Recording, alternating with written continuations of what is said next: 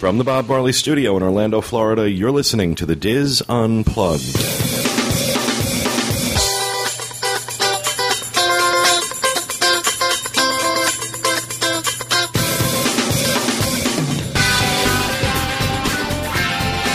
Welcome to the Diz Unplugged Roundtable Discussion Email Edition for June 24th, 2010. From Orlando, Florida, I'm your host, Pete Werner. Joined at the table this week by my good friends Teresa Eccles, Walter Eccles, Corey Martin, Kevin Close, and John Magi, Kathy Worling, and Max the Intern, now with his iPad, back in the peanut gallery. His eye patch?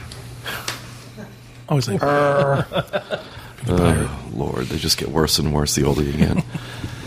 He's a pirate of downtown Orlando. We will be reading your emails and playing your voicemails on this week's show. We do these, generally speaking, every other week, more or less. Weather permitting, illness permitting. No, really. You know, if you would like to send us an email, the address is podcast@wdwinfo.com, or you can go to our show notes page, podcast.wdwinfo.com, and fill out the feedback form. If you'd like to send us a voicemail, toll-free in the United States, Canada, and Mexico, 1-877-310-9662, or you can record it on your computer and send us a MP3 or WAV file with your question. Those are preferred. And if you are an iPhone or iPad user, you can use a voice memo recorder that is actually comes with the iPhone, and you can download one for the iPad and email that to us right from the device. And actually, the sound quality on those is fantastic. Yeah. That really is the best way, honestly. If you're an iPhone user, do it that way. It's so easy. Or if you don't have a question, you just want to send us an update from the parks, we like those too. Yeah, we'll take those as well. Absolutely. So at the end of every month, we select one person at random whose email we read or voicemail we played on the show and give them a shot at the Prizematron, which actually starting next week will have a whole new list of prizes. Cool. That we'll be giving away. Universal tickets, people. Harry Potter merchandise, butterbeer. I think we'll throw an iPad in this time. I think I just pooed my pants. Really? Okay. Wow. I pooed. I love those shirts. Okay. And also, if we do read your email or play your voicemail on the show, you will get your choice of a Diz Unplugged T-shirt or a Diz Unplugged pin and lanyard, as sent out by Miss Teresa.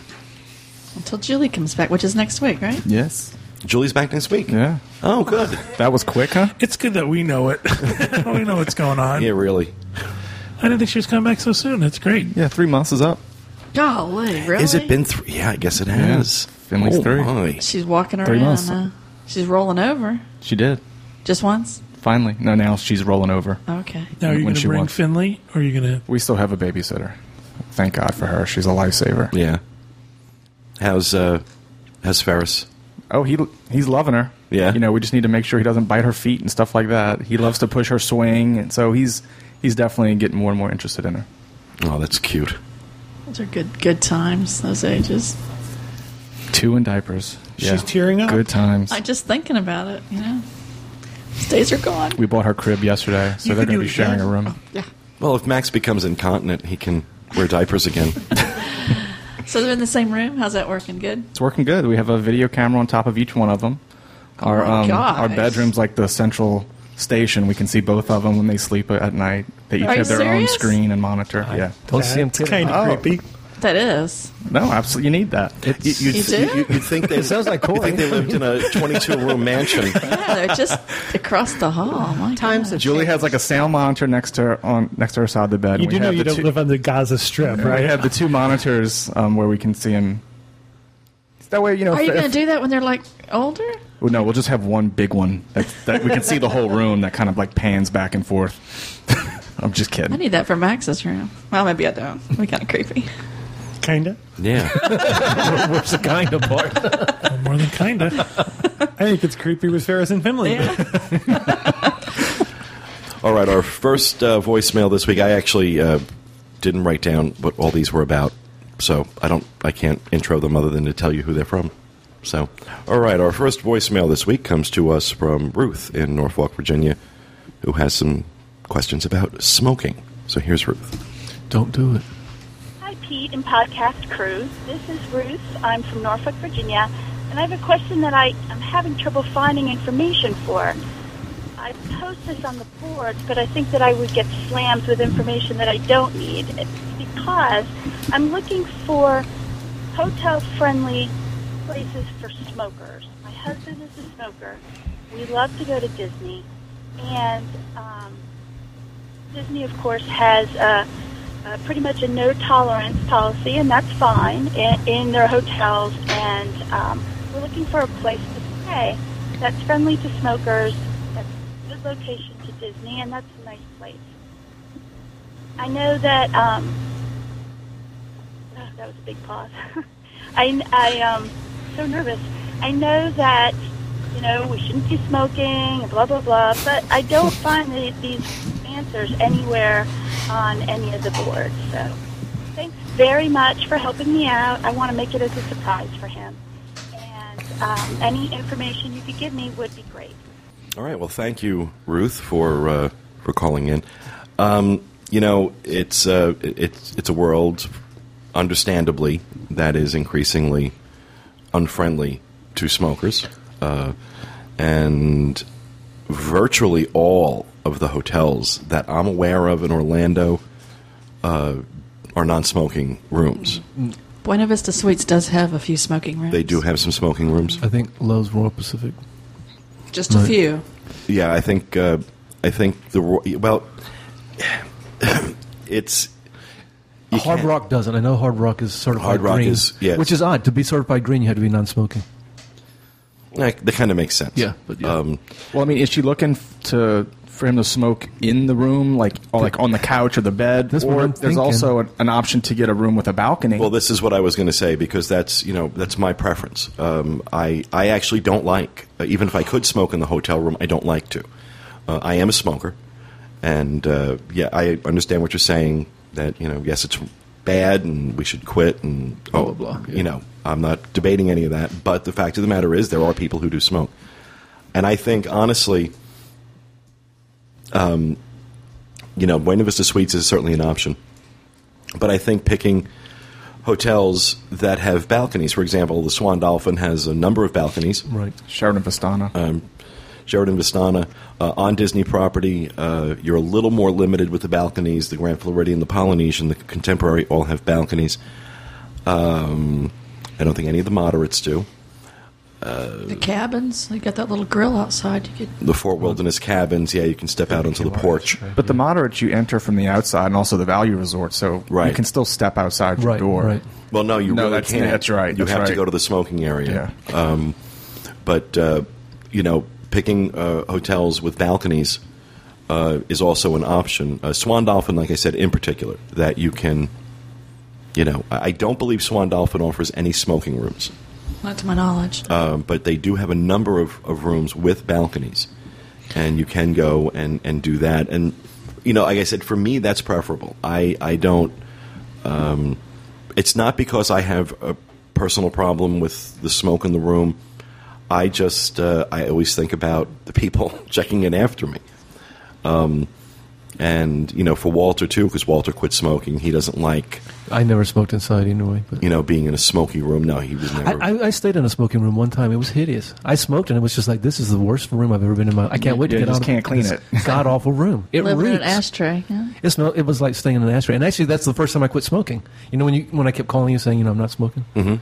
I was in a smoking room. I think I smoked the first night in the room, and then I quit the rest of the week. Now, the Swan Dolphin's pretty strict about the room smelling like smoke. So even if you go on the balcony, you need to close that door because they'll fine you, right?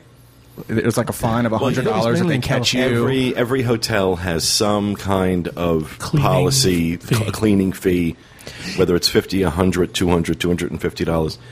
The one you really have to watch is the Grand Californian out in Disneyland because... They tell you that if you're smoking on your balcony and your smoke, you know, kind of wafts into somebody else's room because their balcony door is open, you'll be fined for that. Oh, wow. That they're extremely strict. We also need to be, considerate. Like if you have an empty water bottle with a little bit of water and you put, all your butts and ashes, don't leave butts and ashes laying around. Make sure you, at least keep things clean, and then you're probably not going to have as much of a problem. Yeah, Kelvin. I'm sorry. Yeah, I try and be very conscientious about that and, not... I'll put my, if I'm someplace where there's no obvious place for an ashtray, I'll stamp out the cigarette and then put the butt back in my cigarette pack. You fling it as far as you can. On to the next balcony. So I think, as far as smoking in hotels, it's increasingly becoming less of an option in terms of finding smoking rooms. So. That's really the best suggestion I could make is to, look for a place with a balcony or a patio. I know at Caribbean Beach they have courtyard rooms, and that's where the smoking area is, so you could always request like a room near the smoking area. Right. That's a good idea. Mm-hmm. See, when I stayed at the Caribbean Beach, the smoking area was not very far. I was like I was a corner room right on the lake, and the smoking area was literally like 10, 15 feet away. And I actually enjoyed walking. It was really nice to sit there and have my cigarette and watch everybody pass by. And when you were over at All Stars recently, the smoking area seemed to me it was... very limited. It was limited, and it was right out in the middle, and non-smokers had to walk through it. And it was packed. It was every there was a lot time. Of people. It there, was like 20 people in the smoking area anytime you went there. So you didn't even have to light up yourself. Really? Just stand there and inhale. One bench, or maybe two benches. There was one two benches. Yeah. Okay.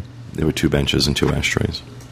But there were other smoking areas, located around the property. Okay. But that one was the popular one, closest to the pool and everything. And then this one couple set up camp. They had their kids. The kids were there playing ball. Everybody sitting in the. Having to dodge balls? Yeah, we were sitting there and, balls were hitting us, and they were laughing. They thought this was cute. I'm like, I'm ready to snap your neck. Wait a minute. What happened? We're sitting in the smoking area, and there's this family, younger parents, mom and dad, and two or three of their kids. They apparently started breeding when they were 11. So the kids were, playing with this ball. There's a big ball that they were bouncing around and playing, which was fine. It was kind of like a dodgeball, actually, that size and that shape. But the kids, you were dodging the balls. Kids kept, throwing it over their heads. Throwing it over their heads, and it was hitting us. Were they in the smoking area? Yes. Yeah. Yes. Yeah. Were they smoking? The parents were, not the kids. Not the kids? The kids were in the same area. They were right. The kids had the candy cigarettes. I said, don't be ridiculous. The kids had chewing tobacco. And let their kids smoke it better with beer. So, yeah, it's just, it was odd. It was odd. All right, so Ruth, I hope that helps you out. Who has an email they'd like to read? I do. Walter was first. It says, hi, my name is Jen, shipped to the sea on the boards. I was listening to last week's podcast, and I was wondering if you need a printer to use the online check-in. No, you do not need a printer to use the online check-in. Uh-oh. Nope. Referring to online check-in at the resorts? Yes, when you go. I guess she's thinking maybe you have to print a confirmation. Like or at whatever, the airport? You don't have to do that. You do not have to. You're just filling out all the information that they would normally take during the check-in process, your credit card that you want for incidentals, all that other stuff, so that when you get there, there's a packet there with your room keys and everything you need. And it is... the most brilliant... Like you said, I can't imagine someone not doing it. Yeah, it's the most brilliant process I've ever seen. It took us 3.5 minutes to check in. It was 3.5 minutes at the All-Stars. To this day, I'm stunned by that. But, nope, you do not need a printer. Okay. Thank you, Walter. Who else? Me, over here. Oh, because... Thank you, Teresa, because I was not aware exactly where you are. Given that we're all sitting in bushes and shrubs and... Exactly. Marco. I'm sorry. I'm setting my GPS. Okay, this comes from Victor in Smyrna, Georgia. Teresa, I heard you talking about taking surveys online, but do you know of one where I can get Amazon.com credits? I could really use that info. Why, yes, Victor, I do. Testspin.com. You go and you register, and you take... You test new products, and you can get up to $600 in merchandise at Amazon.com by doing this. You can test products, music, videos, websites, and you get up to $4 per survey, up to $30 to join focus groups. So interesting. And all they give you is Amazon.com credits. Cool. Once you start doing this, do you find you're getting a lot of spam? Oh, yeah. Once you put your email address out there. Yeah, my advice would be get another email address. Yeah, see, I didn't. And you can get like a Yahoo address for free or something and have all that stuff go to that. That makes a lot of sense. Because every day I get updates. From all these places I've been to, I get updates. Especially that one where I was trying to get the $25 gift card from Disney. I'm still under $1 in how much I've earned. You're up to 72 cents, Tracy. Wow. I say cash that in and bring it with you on your trip. Try to use it. But anyway, people are doing it. So, I just don't have the time to, because it's time consuming. So, cool though. Thank you, Victor. Just get a job. Okay. This beats opening his electronics. Yeah, while we were recording, UPS stopped by, which they're doing a lot now. Because I've been ordering online like a lunatic. I don't know what the hell's going on. But I think UPS stands for your Pete stuff. I used to work for UPS. I love that company. I got a range extender for my wireless network. Very excited. Do they work? I don't know. I haven't actually tried it. So. Yeah, for people listening, how far does it extend? It must be riveting to hear you opening to Sanford. Really? Well, it extends. It's supposed to extend your wireless range by up to 300%, which I need in this house because I have so many dead zones. Really? Where this house? Yeah, because this house is built solid. This house is built in the early '60s, so which is ancient by Orlando standards. So yeah, and it's solid. These walls are solid. So. All right, our next voicemail comes to us from Andrew in the UK, who has some questions about the holidays in Orlando. So here's Andrew. Hi, podcast crew. This is Andrew from the UK, stage man on the boards. We'll be over in the world end of this year, December, for Christmas week. In the Magic Kingdom, crowds permitting on Christmas Day. I've heard all about the chaos, so we're well prepared for that. We would like to get traditional Christmas dinner at some point. I wondered if you had any recommendations within the parks, I guess, because it's probably easier to stay in there than come out again and go somewhere else. So any recommendations would be greatly appreciated. Also, we'll be going over to Universal for New Year's Eve. We did it at Epcot last time, so we thought we'd give Universal a try. And wondered if you'd experienced that before. Is it worth doing or worth staying away from? So any opinions on that would be great. Love the show. Thanks. Bye. Well, thank you, Andrew. All right, first, Christmas dinner. Well, what does he mean by traditional? I mean, is he looking for figgy pudding and blood pie? Or I don't know what they I knew. That's why I didn't say anything. The Anglophobe was going to be figgy pudding. They eat weird stuff over there. I don't know. Figgy pudding. And that what they eat? It's plum pudding. That's my... Christmas Carol. Yeah, because he asked about a Dickensian Christmas. Inside the parks, if you're going to the Magic Kingdom on Christmas Day, your only option is going to be a Liberty Tree Tavern. Really. I would say Crystal Palace. I'm sure they'll have a turkey. You'll have to go get your own Christmas dinner, but for sit down for to be served, it's going to be Liberty Tree Tavern. You're not going to want to leave the Magic Kingdom. If you're there in the morning, it's going to be crowded. Chances are it will thin out later in the day. So, but it does often, early in the day, it does close for capacity on Christmas Day. It's not unheard of for that to happen. If you want my honest opinion, I would just skip Christmas dinner and just get in wherever you can. Reservations are going to be hard to come by unless you make them exactly at 180 days out, which I believe is probably... Which is in 3 days from today. Right. Yeah. On the 25th. So you're going to have to be there You're going to have to be on top of things to get any reservation. You're also going to be, no matter where you eat, no matter how good it is, you're going to be disappointed because it's not what you're used to. Right. We had this experience on our one vacation. We went away for Thanksgiving, and we were looking for a quote-unquote traditional Thanksgiving. And everybody has their own traditions and their own foods. It's not going to be what you would have at home. I say go the opposite route. Eat something completely different. Really? And make it an adventure and make it fun. Get funnel cakes or something. Yeah. Well, wow, look at Scrooge and Marley over here.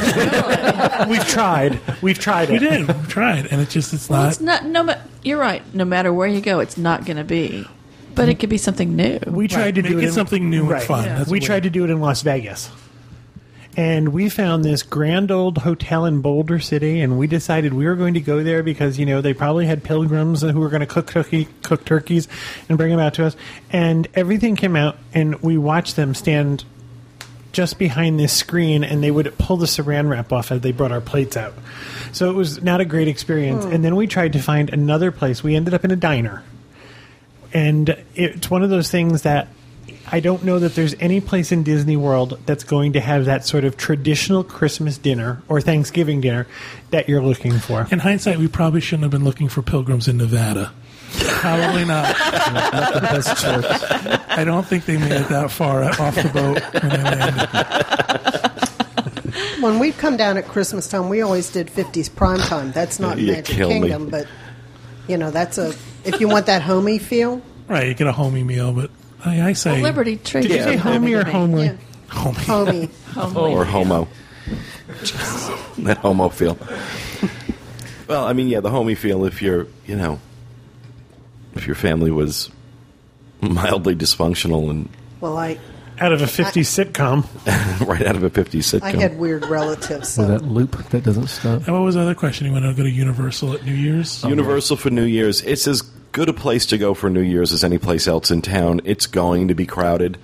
Crowded. I would also recommend that if that's your intention to be at Universal for New Year's, that you get a hotel room on site. Most definitely. You do not want to be driving around the roads anywhere. I was going to say, if you're going to be at Disney and staying at a Disney hotel, just stay at Disney and use the transportation. Yeah. And if you're thinking of going to Universal to go to City Walk, just be aware of the fact that there will be a separate admission for City Walk on New Year's Eve, and it's usually quite pricey. But they usually do a pretty good job. I mean, there's usually dinner, there's drinks, there's. I wasn't judging the quality. I just mean that there is a separate admission that it's not the kind of thing that you're just going to wander into. I personally have never done New Year's at Universal, but I have heard very good things about New Year's at Universal. So that would be my recommendation. If you're going to do Universal, at the very least, get a hotel room for that night. Again, you're going to want to do that fairly far in advance. I would nail down these plans now. Our boat driver on the Wishes Cruise the other night told us that if we were fireworks fans, we should see Disney or the Magic Kingdom on New Year's Eve.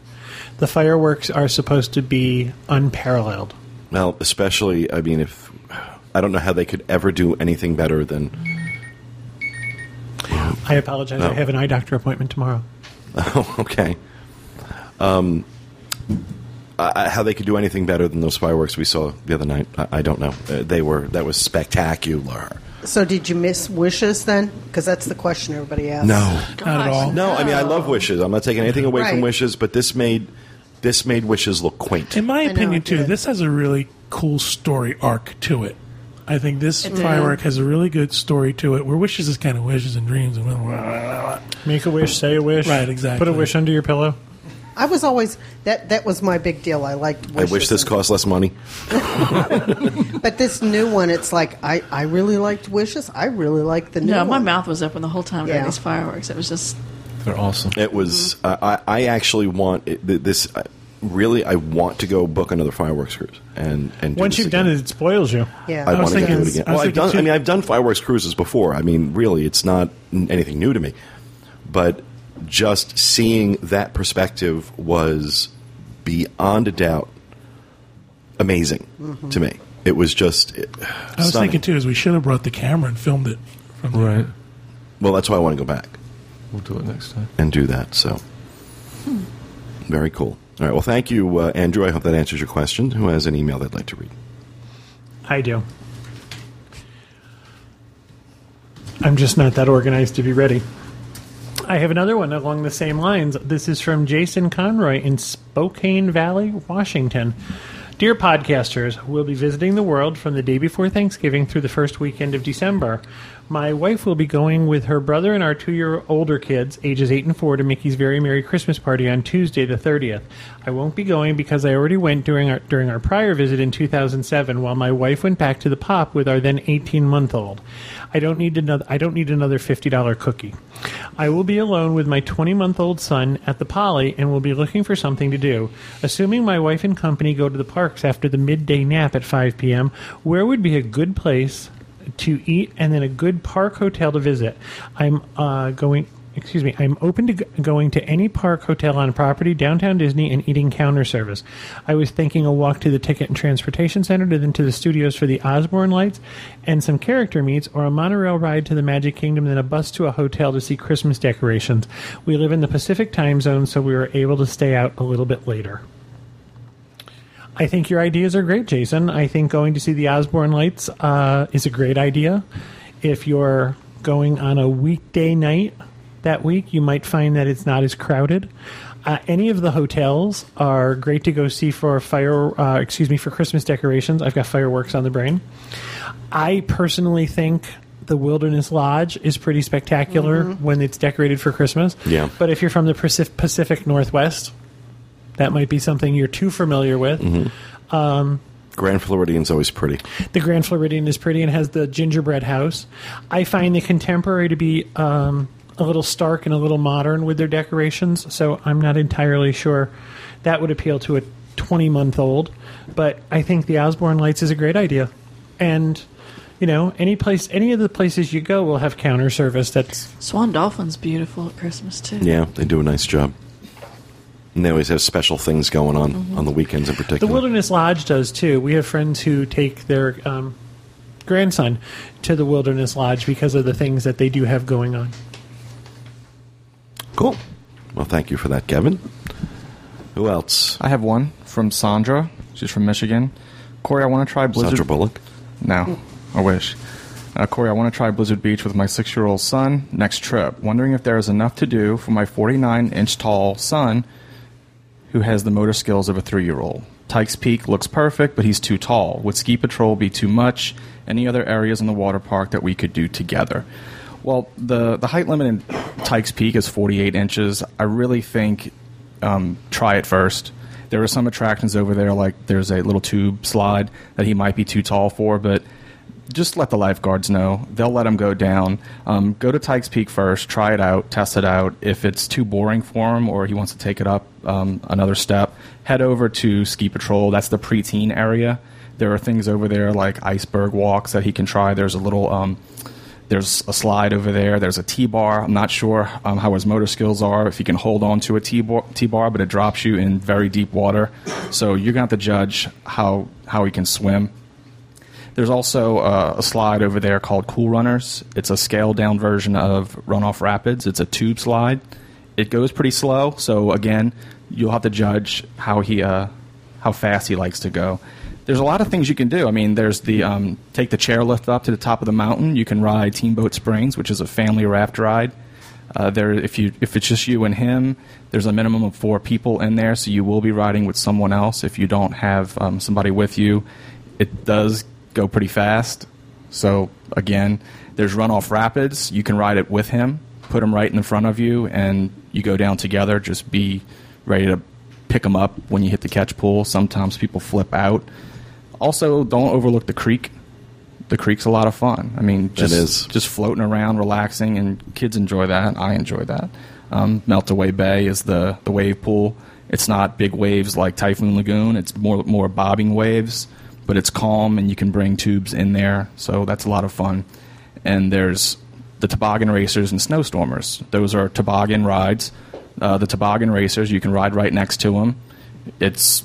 Kids go on these attractions over and over again. They love it.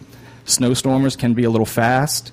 Test it out. You can go down first and wait in the catch pool and just tell the lifeguard up top to send him following you. And I think that's about it.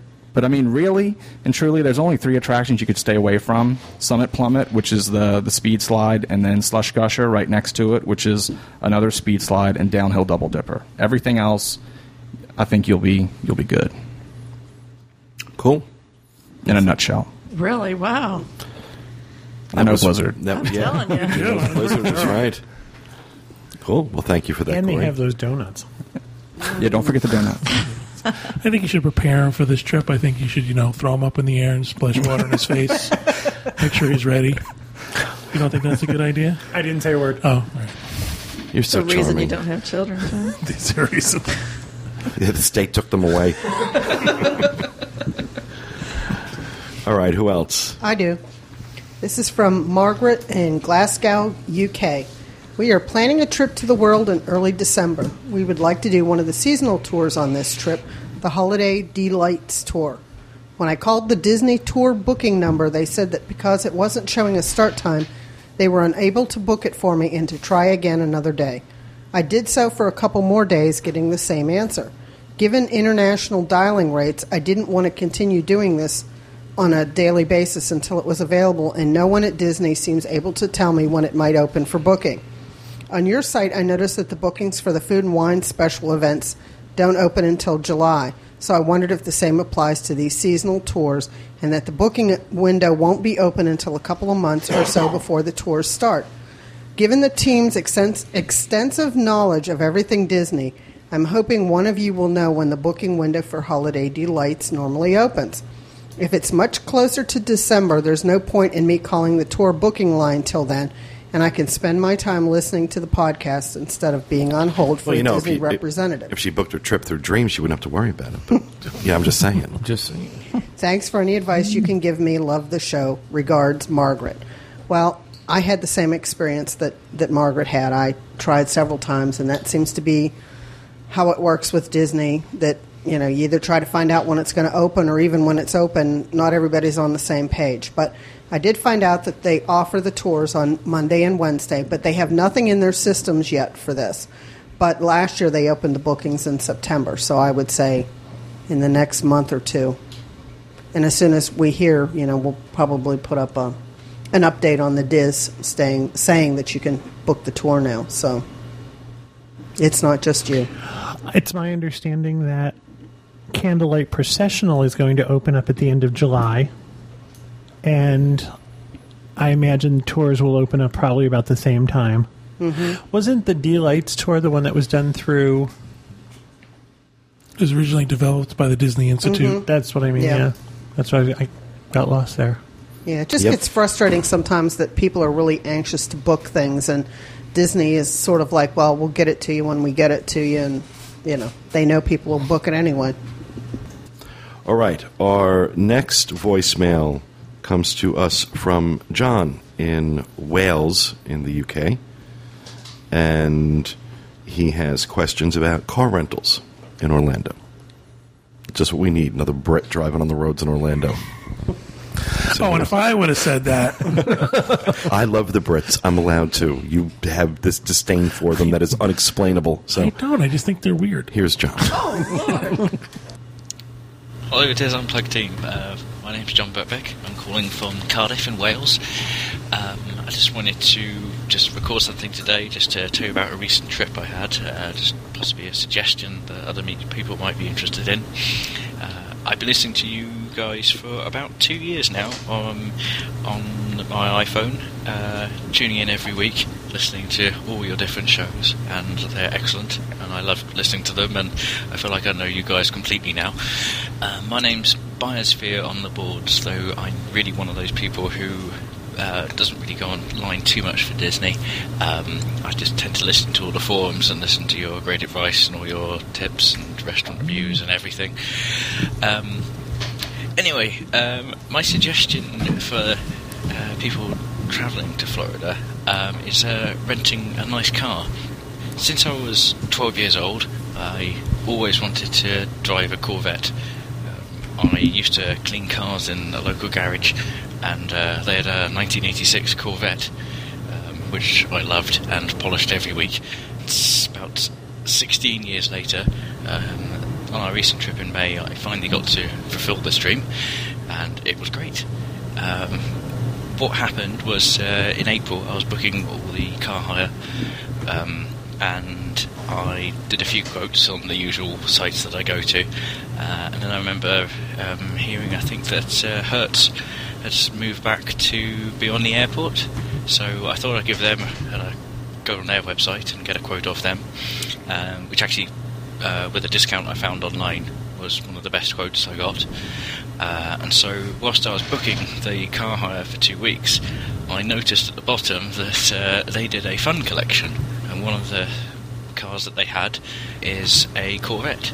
The quote for 2 weeks was obviously very high, but I remember thinking at the time, oh, I could rent that for a couple of days.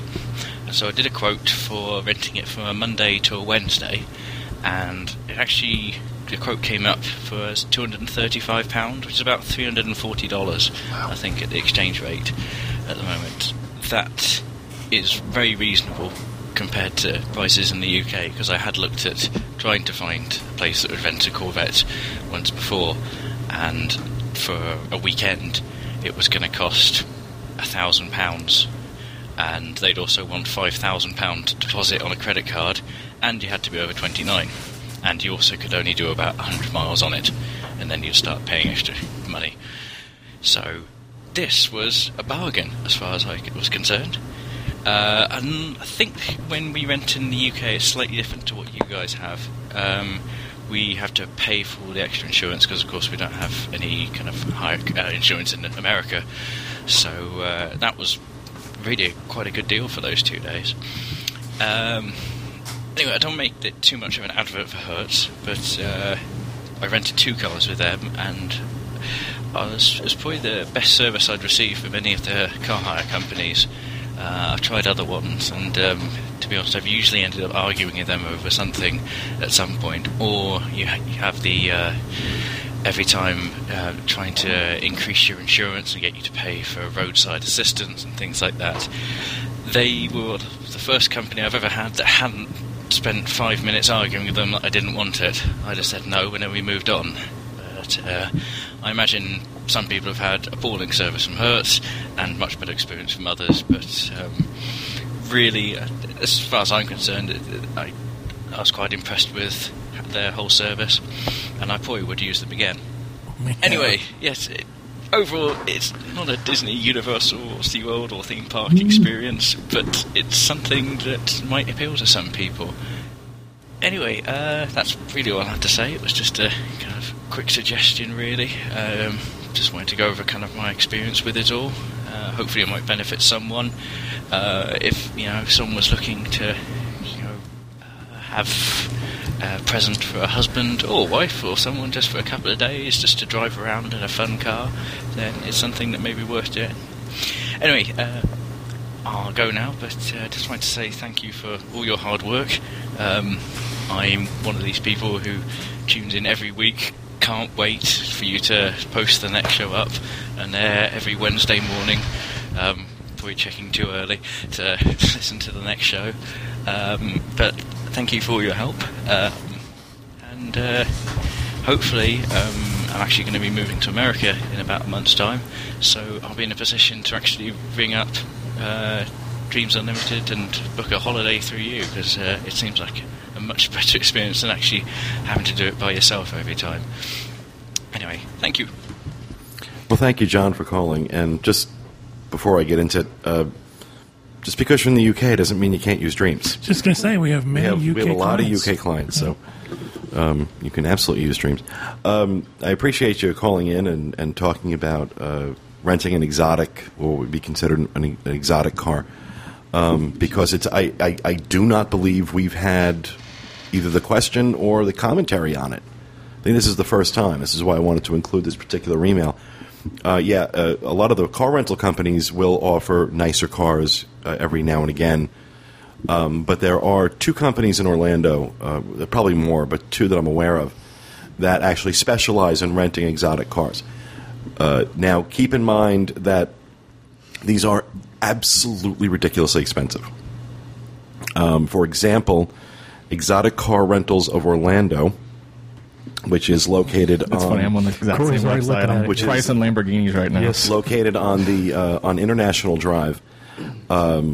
Has like a special, a weekend special, Friday to Monday, $650 to rent. It's $249 a day. For a Corvette. Or $1,500. This is for a Corvette. Right. They offer cars like Aston Martin, Bentleys, Escalades, Jaguars, Lamborghinis, Mercedes. A Ferrari. For $1,795 a day. It's crazy. Yeah. It's crazy. A Rolls-Royce Phantom is $10,775 for the week. Wow. $1,795 a day for a Phantom. And the thing to keep in mind, not only it hurts at a lot of these places, you can't use valet parking. It's in your contract that somebody else can't drive the car. Oh, that's something to keep in mind. So check your contract that, you know, and here in Orlando it hurts. You can rent whatever model you want. It's not like you just book the fun collection. You can tell them which car you want. And he didn't really say it on there, but he mentioned it. But Hertz is back at the airport now, and it's very easy to pick your car up at Hertz. But there are also, if you park at the airport, you get 30 minutes free parking before they start charging you, so you don't need to try to find a spot in the garage. So there are... I'm sorry. You also can rent a Harley. Oh, yes, I knew that. Really? Yeah, you can rent a Harley. Mm-hmm. Don't you have to have a special motorcycle license for that? Yes, you have to be able to drive it before you rent it, but once you can do that, you can rent That's pretty much the rule for anything. Well, I know. I just, drive it. It's like plus. On a slightly different note to this, we've never done this, but something that Kevin and I do is when we think about buying a new car, when we go away, we'll rent that car. Oh, I do that all the time, yeah. When we were out in California, we rented a Chevy Suburban. We wanted to see what it was like for us. So it's similar to what he did. I mean, not on that scale of that much money, but it's a good thing to keep in mind if you're coming here on vacation and you think, well, eventually I'd like to purchase this particular car, see if you can rent that. And Hertz, since we're talking, he was talking Hertz, if you have a AAA card, they offer really good discounts with the AAA card. Wow. Yeah. So, I mean, I just thought that was interesting. That's one question we have not gotten on the show, at least not that I'm aware of. That, it's not so cool, though, if your Corvette has rent me real big on the side. Yeah, I've wondered about that, too. A little bit of pizzazz gone. Yeah. And Hertz used to have the Shelby Mustang, which was, back in the old days, people used to rent it to go race it. And I'm sure that happened with the newer ones, too. No. Like back in the 60s? No, they still have Shelbys. Last couple of years, they've had Shelbys, and, you know... Ford makes special Shelby Mustangs just for Hertz. I did not know that. Well, so thank you very much for calling in, John. I appreciate the call. All right, who has an email they'd like to read? I do, from Laura from Omaha, Nebraska. I have a bunch of old park tickets that I know are no expiration. Is there any way to check if there are any days left on them before I go to Walt Disney World? Yes. We have the information on our website. Corey, do you know the number? You have it up there? It's 407-566-4985, option 2. Now, this is only available Monday through Friday from 8:30 to 4:30. Okay. You can also check at any gift services in the parks. We also note that this can be a hit or miss, but anytime you call Disney, it can be a hit or miss. So keep that in mind. The nice thing is if you do have days on your ticket, you can go to Disney and have them consolidated, too. So you don't have to have, like, 4,000 tickets with one day on them. Right, which is what you have one ticket with 4,000 days? Exactly. Wow. Wow, I want that ticket. Do you? I think you have that already, don't you? Yeah, I think he does. With the Diamond Pass? I do. I have that magical... I have the Ooh Pass. Ooh. The Ooh Pass. But I found a bunch that I had from 2002 that some had water park on them, some had, you know, a day left, so... It's cool. Cool. When you find a find like that. Great. Thank you for that, Teresa. Who else has one? I have one. All right, Kathy. This is from Lisa Clough. Hi, everybody. I was wondering if the single rider lines are really as great as everyone says. No. I keep hearing that wait times are much shorter using single rider lines if you don't mind not riding together. And are the single rider lines available on every ride in the parks or only certain rides? We are a family of 3, 2 adults, and a 13-year-old daughter. While we love everything about the parks, we are definitely ride junkies and want maximum time on rides. We do get to the parks early and utilize FastPass when possible, but I'm just wondering if single rider lines are another option to think about. Also, is the Spirit of Aloha show at the Polynesian worth doing? It sounds pretty groovy, but one never knows. Any thoughts? The podcast rocks, and being a Disney junkie who is clear across the country in Olympia, Washington, it keeps me connected with my favorite place in the world, so thanks for all you do. Best regards, Lisa. I always seem to have the bad luck to be behind the people in the single rider line that don't understand the concept of the single rider line. Anybody else get that, where they want to bring their whole group on and all ride together? Mm-hmm. No, I went to test track one time with the single rider, and it was much quicker. You know, just once you have the concept, as long as you know you're probably you might. I'm going to be riding with a stranger. Right. Yes. And sometimes you get lucky. Sometimes the person you're with will be in the car right behind you, or even in the seat right behind you. Yeah, but the people who go on the single rider's line expecting it, and then cause a stir when they can't go on with their friend. They should be ejected from the park, never to be allowed back in. They should have to wait for Harry Potter. Yeah, they should be made to go to Universal's grand openings. Okay, so what about the Spirit of Aloha dinner? What about it? Other than, you could pretty much get the same food if you had somebody chew your food and spit it out in a plate. Ooh. Mm. I've done it twice. I'm not that impressed with it. I know people love it. They think it's great. Food is terrible. Yeah, I think really and truly, I think the best luau in town is at the Royal Pacific, Universal Royal Pacific. I'll tell you, it is... The food was... phenomenal. It's been a few years since I've been there, but the food was absolutely out of this world, and the luau show I thought was really enjoyable. How about the one at SeaWorld? Don't they have one now? Yeah, they do, and I did not enjoy that one at all. Okay. I found the food really lacking. Unfortunately, that's a problem at SeaWorld. Didn't always used to be, but lately it seems that the food at SeaWorld is not always up to speed. The last time we went to Dining with Shamu, that food was pretty good. That food was decent. Yes. SeaWorld's always had a reputation. No, there was a time where I always felt that SeaWorld had the best in-park food of any of the theme parks, because they had some really good options. But lately, I haven't been very impressed with their food. It's like he's Uhura. Shut up. On the Enterprise. No, I was... This guy's headset on. He's pushing button. Full speed ahead. For some reason, I was logged into my Wi-Fi network on my iPad, and it dropped out, and I was just entering the password in. Like smack. We're getting a signal, Captain.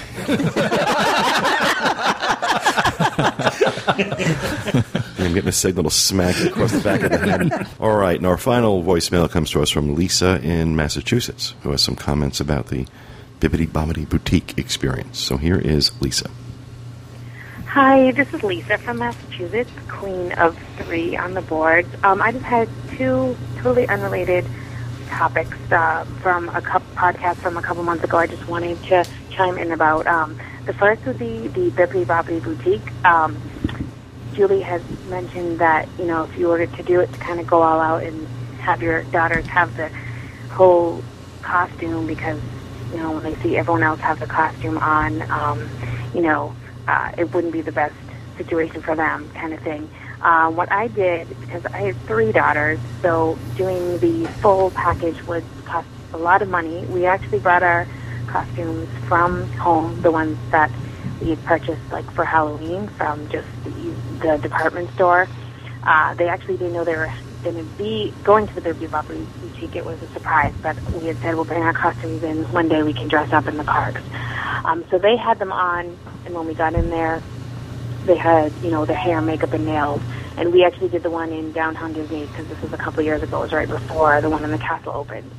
They really didn't even seem to notice the other kids. Some of the ones that did go in the dressing rooms and change, we said, they must have had one, so they bought one here. I mean, the costumes are in every store anyway. But I just wanted to let you know that if the people that are out there that have more than one child participating, and it would be so much money that if you really do bring your costumes from home and wear them in, it's really not a big deal. The Ferragamas are just as great towards them. And also they got the princess package, I think, with the bun, and they got to keep the little barrettes. They got to keep all the makeup, extra makeup that they had with them, so that was great as well. So I just wanted to throw that out there for people that were thinking about it but didn't want to really spend the extra money on the pictures and the costume. And actually for pictures, we had taken what ended up being our Christmas card right outside of downtown Disney with all those winter big statues of Mickey and Goofy and outside of the Christmas store. So you can kind of do your own thing. I just wanted to throw that out there. And the second thing, when you were talking about lost and found, on that same trip, our 7-year-old had brought her favorite little blanket from home. And unfortunately, it got taken away with all of the sheets and bedding when the mousekeeper washed our sheets. And we didn't realize it, of course, until that night late when she went to go to bed. I don't blame them at all, obviously. I used to be a housekeeper, not at Disney, but at a hotel, and I always made sure they would take off their stuffed animals because I know how easy it is for stuff to get trapped in between all the blankets. That morning, we were just rushing out to make a reservation, I think, and it got swept in there. So I just wanted to let you know what Disney actually did for us. Now, this was a small little, like, baby blanket, like a fleece, little small baby blanket that she had been using since she was 2. But there were no markings on it, not even a tag, nothing. So we kind of knew it would never get found. However, the manager had come up, talked to us, took all the information she could, was definitely looking into it. But in the meantime, like I said, this was late at night. She came back a little while later with a huge, very expensive princess blanket, but it was actually not even in characters. It was like a big, I think it was a tiara, and said something about, like a little saying about being a princess, but this was like a huge, probably even bigger than like a twin bed size, really nice blanket for her, as well as coloring book for her and her 2 sisters in crayons and the big, thick, nice princess coloring book. So that I was totally amazed at, because really they didn't have to do that. Like I said, she was 7, she understood. Obviously she was still upset, but we never did get it back. We did find a replacement that was pretty close to it that she ended up getting a couple months later. But I just wanted to let you know how great they were, and this was at All Star Music. So I just, wanted to throw that out there to let you know what they actually did for us. We thought that was really nice and really not necessary. And also a tip, just when you do have little kids, make sure you take everything out of the beds before you leave. So that's all I wanted to say. Thanks so much for all you do. Keep up the great work. You're making my walks with my iPod a lot better listening to your podcast. Well, thank you very much for that, Lisa. I'm glad it all worked out with your daughter's blanket. That's devastating, though, when a child loses something that they need to go to sleep. Right, that they're attached to. Like I see that. Teresa's wheels turning over there. I lost my mink coat. Really? And I left it on the bed. I lost my $25 gift card that I didn't get. That's cool. Disney goes above and beyond, though. Yep. At All Stars. So. Yep, absolutely. Absolutely. I think Disney's really good about going above and beyond when people are demanding. Yeah. Yeah, the nastier you are and the more entitled you come across, the less likely they are to do anything for you. Good. Yeah, agreed. So, all right. Well, that will do it for the email show that has taken us like a month to record. We hope you enjoyed it. We thank everybody for your patience as we've dealt with illness and with weather. So fortunately today the weather cooperated. We were able to record. And the reason we say the weather is that if it's obviously there's an electrical storm or a lightning storm going on, we can't have the equipment running. So we hope you'll understand during the summer months in particular that does become an issue for us. So with that, we will say goodbye until next week. We hope you enjoyed the show. And thanks for listening. And we'll see some of you Saturday. And remember, stay out of the damn Universal Studios.